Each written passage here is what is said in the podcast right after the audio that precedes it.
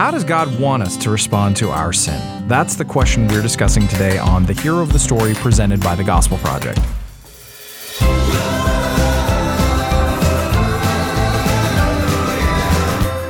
Thanks for joining us for today's episode of The Hero of the Story, a podcast to help you focus on the gospel in every area of your life and ministry.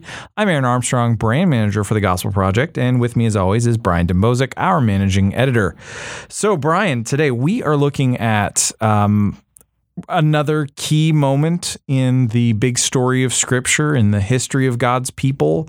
Um, one Yet that- another key yet moment. another. I mean, we say this just about every time. How many sessions are in a cycle? Like 156 or something? Yeah, something. So we have 156 key moments.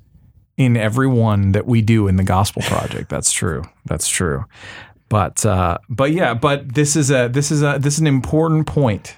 Regardless, even if it wasn't in our study Yes. plan, it would be an important point. Yes, it's important not because it's in our study, it's important because it's in the Bible, That's right. That's right. as is everything else in the Bible. Correct. So we're looking at second Second Chronicles 34 today. We are up the creek because if you're stuttering and stammering over Chronicles, we have some names we'll be talking about. I'm going to just say them quickly and confidently, and and it's going to be it. fine. That's right. That's right. That's right. Although I heard uh, I heard someone refer to Bartimaeus as Bartimus recently. So I think I've heard that before. yeah, but they said it confidently and they said it quickly, and so that See, I just call him Bart. There- that's an easy way to do it. You just truncate the names, give him a nickname, and then people are like, "Oh, he knows the Bible so well. He's giving people nicknames." Yes, that's right. And so we're uh, we're about to go there now because we're talking about uh, we're talking about a king who has more than one name. just to make it even more challenging. There you go. There you go. But uh, in this passage, we are. Um, this is a, a moment in uh, Judah's history that actually runs concurrently with the ministry of the prophet Isaiah. Um, and Isaiah was, um, we talked a little bit about him last in, in our last episode um, where we were walking through a passage of scripture. Um, and um, so if you missed that where we talked about um, the suffering servant and Isaiah's prophecy of him, go go and listen to that, and then uh, also leave us a kind rating and review on Apple Podcasts or wherever you listen to the show.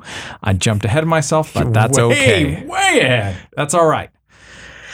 But um, so we are talking about um, King Josiah or Josiah, who is also known as King Uzziah.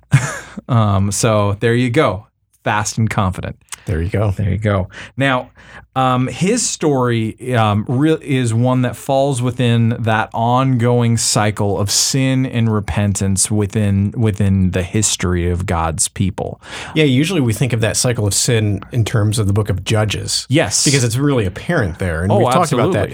But that's not in isolation. This we see in Chronicles and Kings this cycle as well. Just I mean it just It just keeps them as- going. yeah, mark them as a people basically all along. Yeah, yeah. This was this was what they Marks did. us as a people. Absolutely, it did. Um, I mean, we we think when we think about the kings of Judah, we think of we we often try to stop at David and the good parts of Solomon, Yeah. um, and then we ignore everyone else. Well, and we ignore the bad parts of David and This is also true. Yeah. This is also true. So, but um, but one of the things that is interesting as you look at the relationship between the divided kingdoms, so the the northern kingdom of Israel, the the southern kingdom of Judah, is the difference in the in the types of kings that existed. Um, un, like uniformly, the kings in the northern kingdom were all bad. yeah, not a single good one. Yes, the the the nicest thing that the the the the scribes who wrote down their stories um, had to say about them was this one was this one did evil in the in the sight of the Lord, but not as bad as the one who came before him. It's like that is He was evil, but not evil he, evil. he was. It's like he's evil, but then he's evil. That's a backhanded compliment right there. Absolutely. there is a term that I That's can't use on this show. I can use it on my other one, but Don't be evil. don't be evil is is uh, is a key point there.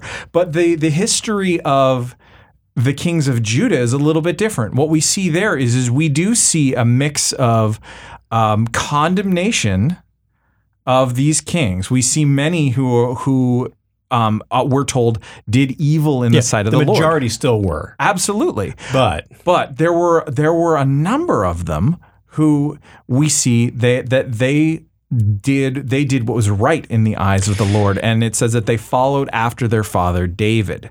this is this is where it's helpful if you if you're teaching through this or just studying through this Yeah. for that matter to get your hands on one of the charts that list all the kings and, and many of the charts will have a column whether they were an evil king or, or a good king and it's just really helpful to kind of to see this Yeah. laid out yeah Yeah, it's it's really really interesting stuff. It's very valuable for for you in your in your study for sure. Um, so when we think of so as we as we get into these, one of the one of the kings that preceded Josiah was a king named Hezekiah. And this was his great grandfather. And he was one of these ones that we were told what did what was right in the eyes of the Lord. He was a good king. Um, and w- the reason that he's declared a good king is because he didn't commit idolatry. He didn't worship false gods, and he led the people back to the worship of the true God. He restored worship in the temple. And um, one of the things that's amazing about him is that in um, Chronicles, uh, Second Chronicles 30, 26, we read that. Um, we read that he had the people celebrate the Passover, and in their celebration, there was rejoicing in Jerusalem, um, such that had not been seen since the days of Solomon, the son of David, um, which is a good indicator. I mean, some people actually think that what that means is that God's people hadn't even celebrated the Passover at all since Solomon. That's massive because that was one of the central acts of worship. It was the hallmark that God kept pointing to over and over again every time he spoke to the people. It was, remember how I liberated you, how I rescued you from Egypt. Yeah. It was so important for the picture, of course, of God being a delivering God, a rescuing God, doing that through the sacrifice of a lamb, the blood, as, as, as we know, of course. Mm-hmm. But also, I mean, yeah, Passover was central to the life of Israel, even Yeah. beyond that. I mean, it, it it's what the gospel writers used to mark the time passage throughout the chronology in the gospels. I mean, it just it was so important. It was one of the the traveling festivals. So it was, I mean, kind of like us with Christmas today. A little bit, yeah. You know, I mean, it's such an important calendar event. It's deeply significant. Mm-hmm. And think about if we just said, "Hey, let's just put Christmas on the side Yeah. and not celebrate it." It's it's kind of hard. Or Yeah. um or you know, if you're more of a Puritan, maybe Thanksgiving is that day for you. Amen. Thanksgiving. I need to start getting my Thanksgiving meal preparation You list. do, It- you it is do. mid October. It's a month out. That's true. That's true. But that's all right. We'll we'll get there. I'm, you know, as a Canadian, we had Thanksgiving You recently. two as a Canadian living in America. I do You're get so to. lucky. I know, but I don't get the day off for Canadian Thanksgiving. Yeah, it's all right. It's all right. Anyway, anyway, so you would think that the way that that Hezekiah's story goes in in Second Chronicles, and um, that basically that should be the end. You want that to be the end as you read it, but then you get to his son, Yeah, or you want his son to pick up and like, hey, he continued these reforms. right? and- But instead, you get Manasseh, and Manasseh is said to do what's evil in the eyes of the Lord, and he reigned for 55 years. So immediately he jumps right back headlong into idolatry, following along with all the practices of the kings of Israel, um, worshiping the Baals, having like all of their priests, having the um, all basically anything that they were worshiping, anything that the nations were worshiping, they were being worshipped in in Judah as well. It just, you know, the Bible does not speak to this. Kind of like Eli the prophet back in First Samuel and his evil sons. But you just have to wonder. uh, Apparently, there was family discipleship missing here.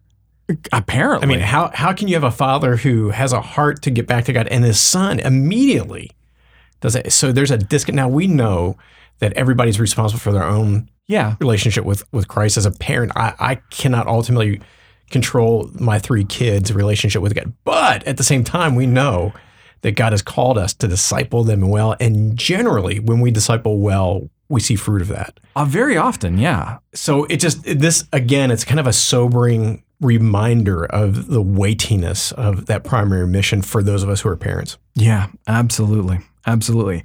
Aside Um, over, as you were. Thank you. But speaking of sons, There you go. now Manasseh was a consistent discipler of his son.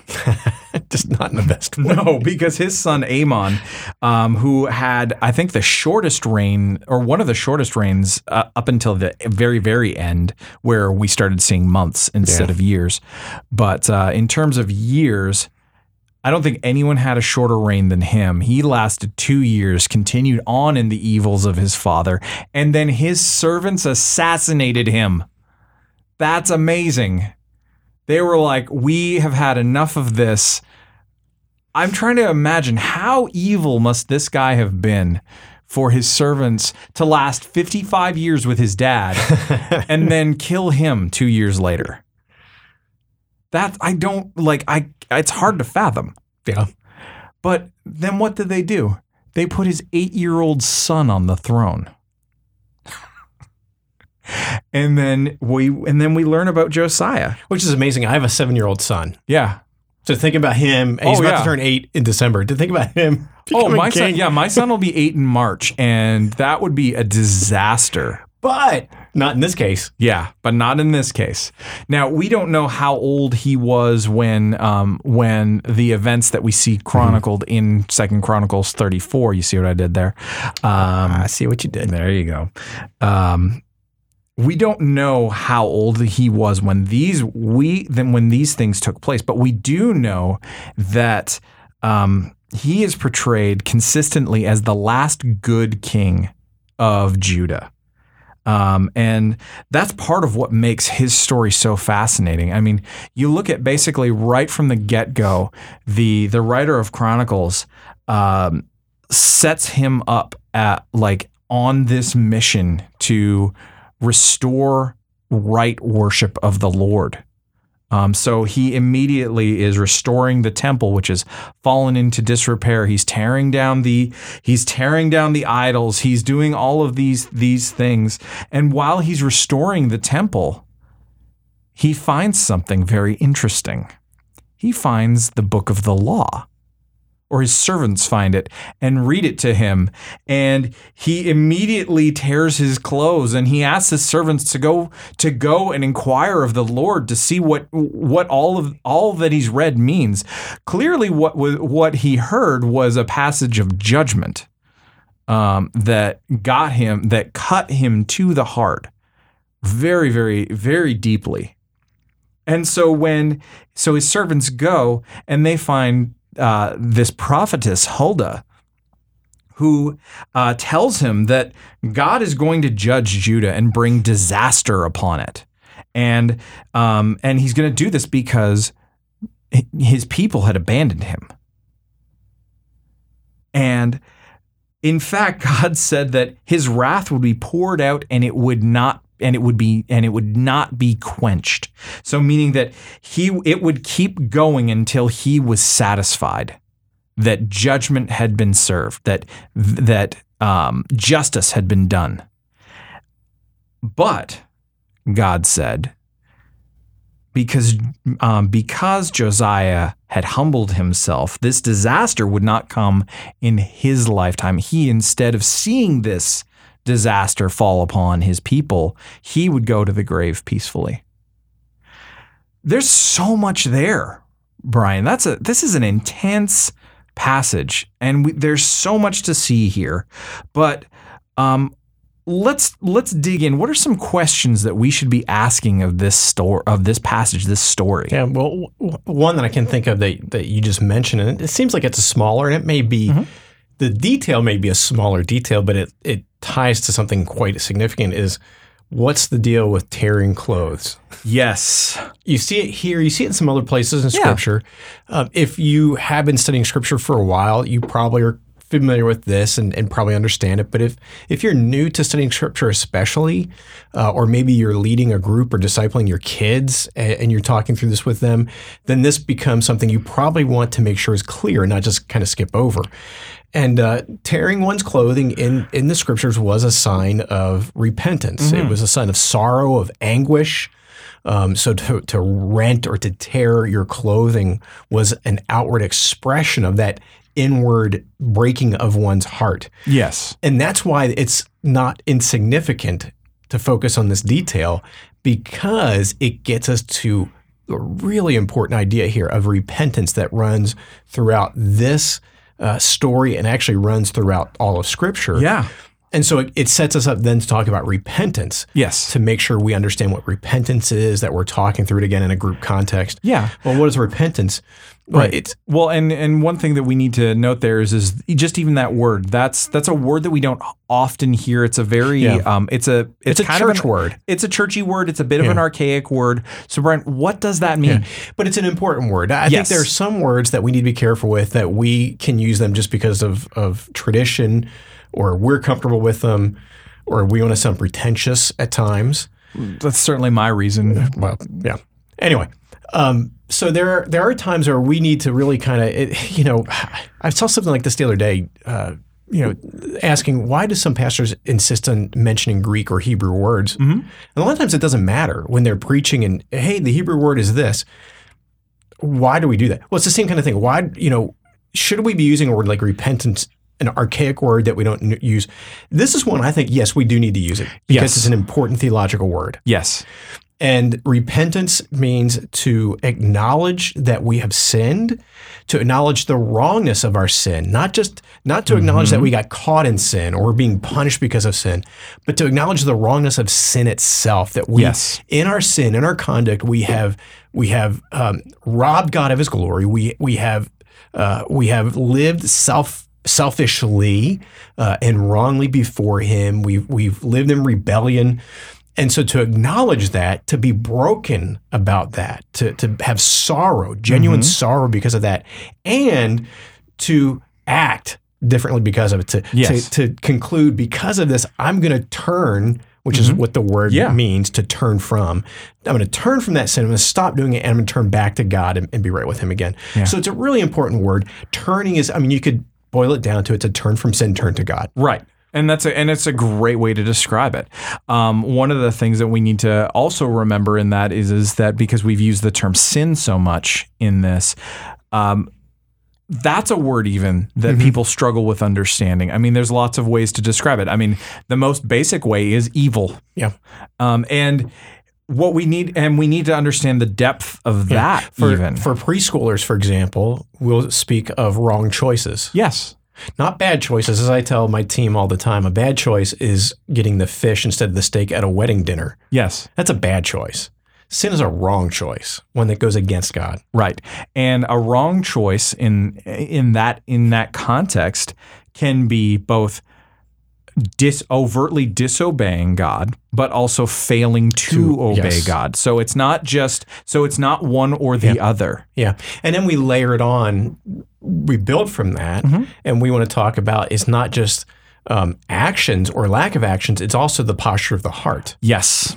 So we can sin in our hearts without it ever being manifested. Pride, for example, is, is in the heart. I mean, it, it, will work its way out yeah, many absolutely. times. Eventually and inevitably but it will. The feeling of pride I have, if I'm having thoughts or feelings of pride right now, then that's sin because I am lifting myself up highly above others and, and above God. So, yeah. so it's not just external, there's an internal component to sin as yeah. well. Yeah, absolutely. Where repentance, and I mean, if um, if sin ultimately is all sin is ultimately pride.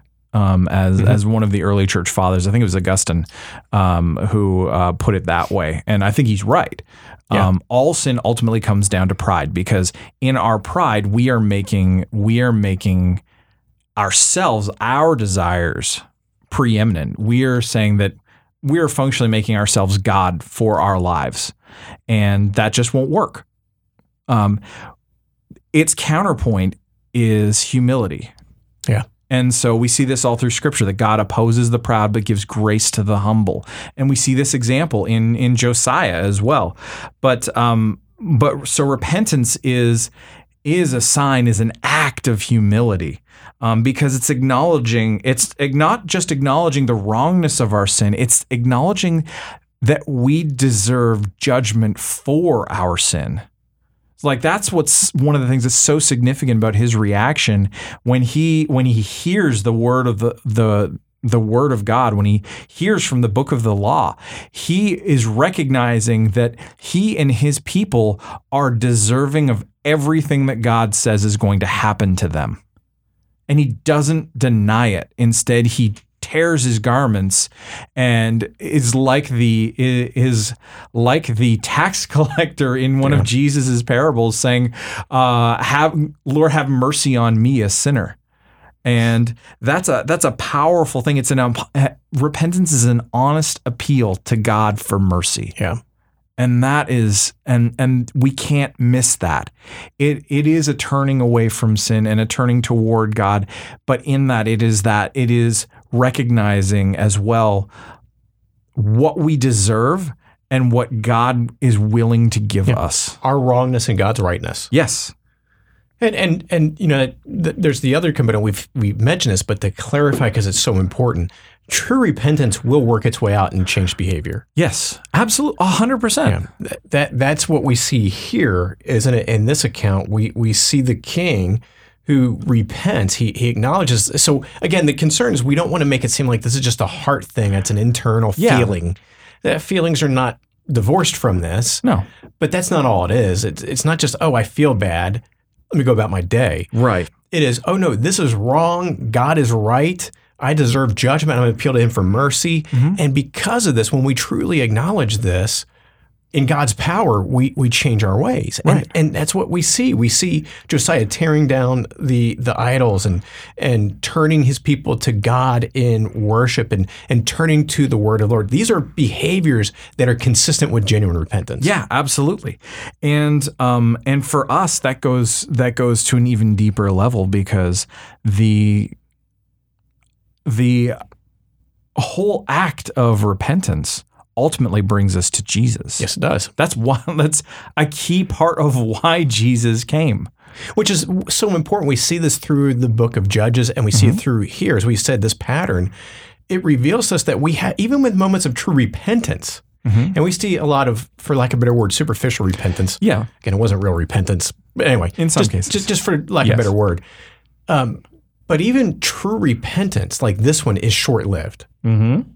This one ends. Right. And the people revert back to sin. And that's just a reminder to us, an exclamation point to us, that we need a greater answer to our sin problem that plagues us, that, that we even, even when we try and want to get away from it, we can't. Yes. We need somebody else to deliver us from our own sin, which points us to Jesus. Right, exactly. Because Jesus is the one who not he is the one who takes the punishment that we deserved I mean, he's the ultimate example yeah. of God's mercy to us in um, in repentance, and that's why repentance and faith are so um, are so closely linked in um, in the Christian faith. We we can't have one without the other. Um, they go together. They're they're they're distinct from one another, but they're inseparable. Um, and so this is where there is this this um, it's just it's just incredible to see really what God does in this, and um, even recognizing too that um, when we think about idolatry, um, idolatry is something that we're all guilty of, whether we whether we recognize it or uh, or not. We might not be worshiping a statue um, or a plant or whatever. Um, I'm going to beat that horse until until it's done. You'll have to confess to the horse then for beating it. That's true, but um, but but I mean ultimately what we do is when we when we try to to handle these things on our own, solely of our own effort, what we ultimately do is we just replace them with something else. Exactly. And it's still going to be the wrong yeah. thing. But what G but by turning to Jesus, what we're what we're doing is we're saying, no, Jesus is the only one who deserves to be in this place of of first importance in Yeah. our lives and because he is because he is the only one that's worthy we are replacing we're replacing all other unworthy things with the only one that truly matters Yeah, and and I know I need Jesus to even bring me to the point of repentance. absolutely You know, I, I'm so blind to my sin. I enjoy my sin so much. I, I'm the I'm the pig rolling around in in, in the you know in the mud, um, and happy to be there so Yeah. often in my life. And I so I need Jesus to to break my heart, to br- change my mind, mm-hmm. to make me aware of this, and and give me the wherewithal even to to begin this process of turning. exactly So from start to finish, it is about Jesus. And by the way, that was a very great Southern Baptist Jesus you uttered a minute ago. oh good thank you, you really held at that Jesus part. Nice, nice. See, learning. yeah, I've been You're in the. South so long that uh, that apparently it's it's converting my language. We're getting there. There we go. All right, but I'm still going to say against In a boot. In a boot. All right. So, um, speaking of things that we need to talk about, um, we need to talk about this passage from the perspective of how we can encourage a, a fellow disciple maker. So, whether you're working with kids, with uh, with teenagers, with adults, um, whatever whatever your context is, what are a few key things that we can offer um, in terms of encouragement with working Yeah. through this passage? Well, I, I, we hit on one already, and just to, to clarify in this category, we just need our people to understand what repentance really is. It's not a, a, Yeah. a sad feeling, or that's not it, but but what it really is. But in addition to that, we need to help them understand what an idol is, and and you mentioned this a minute ago as well. But Yeah. just to clarify again, um, especially kids, Yes. Um, when they think of idolatry, if especially if they've kind of rub shoulders in the church for a while and, and they may, may be familiar with what that means of worshiping little statues and so forth, Yes. we need to be clear to explain the modern context of idolatry. That we're that's not idolatry is not over, no. or idolatry is, is not. You know, we're not not, exempt done. from it because we don't have little statues in our homes, like little Buddhas or whatever. No, we have different idols today that are just as real, just as powerful, captivating our minds and hearts Mm-hmm. away from God and the gospel, and to help them understand what that means and what that looks like, and help them start to think through Right. what are the idols that they have. Um, a great one, particularly with teens to work through, is um, this lovely little brick of a computer that uh, that fits in the si- in inside your hand that uh, we mistakenly call a phone. Um, think about that. My 11 year old daughter is in this phase where all she wants is an iPhone. Mm. And I'm trying to coach her through why do you want an iPhone? You know, Yeah. well, everybody else has one at school. Well, is that really, anyway, That's not a good reason. no, it's not a good No. reason. But, it, but yeah, that, Yeah. that is something, and, and my kids, the devices they do have already, really potential as idols. Yeah. Right, exactly. Um, you know, with adults, it's, um, and we see this, and honestly, I see this a lot with, um, with other people in in different forms of public ministry, um, where there's this feeling, where there's this perception that they have to say something about whatever issue is is Oh, yeah. going on at that particular moment. Um, when the reality is, is no one cares, and it doesn't matter because outrage culture takes takes a look at one thing for a minute and then goes and gets mad about something else. Yeah. You know, I, I think in many ways, idolatry today is more dangerous than ever. Mm-hmm. Because at least back in this day, when you actually had an, a pagan god idol of some sort, it was clear you knew, okay, I know what this is, and this was there was nothing good about it. Yeah, But idols today can be good things. Most often are good things that we just abuse or we lift above God and make it an idol. So I think in many ways, it's even idolatry is even more dangerous today than it's ever been. Absolutely. And so, what we really need to do is, regardless of the age that we're working with, we need to um, challenge challenge them and challenge one another, and have them con, um, have the freedom to speak to us about things that they see. Where um, there are places where we where we all need to get rid of anything that i- in our lives that's drawing us away from Jesus, um, because ultimately that's what that's who is supposed to be most important in our lives. He is the one that matters the most, and um, he is the one that changes everything for us. So, Brian, I think that's a good place for us to wrap up today. Sounds good. But uh, thanks for chatting about this. This was this was a big one for for us to uh, to work through. Um, but uh, also, thank you for listening to today's episode of the podcast. And if you enjoyed this episode, please do leave a sincere five star rating and review on Apple Podcasts or on whatever platform you use to listen to the show. And for more resources to help you focus your ministry on the gospel, please visit gospelproject.com.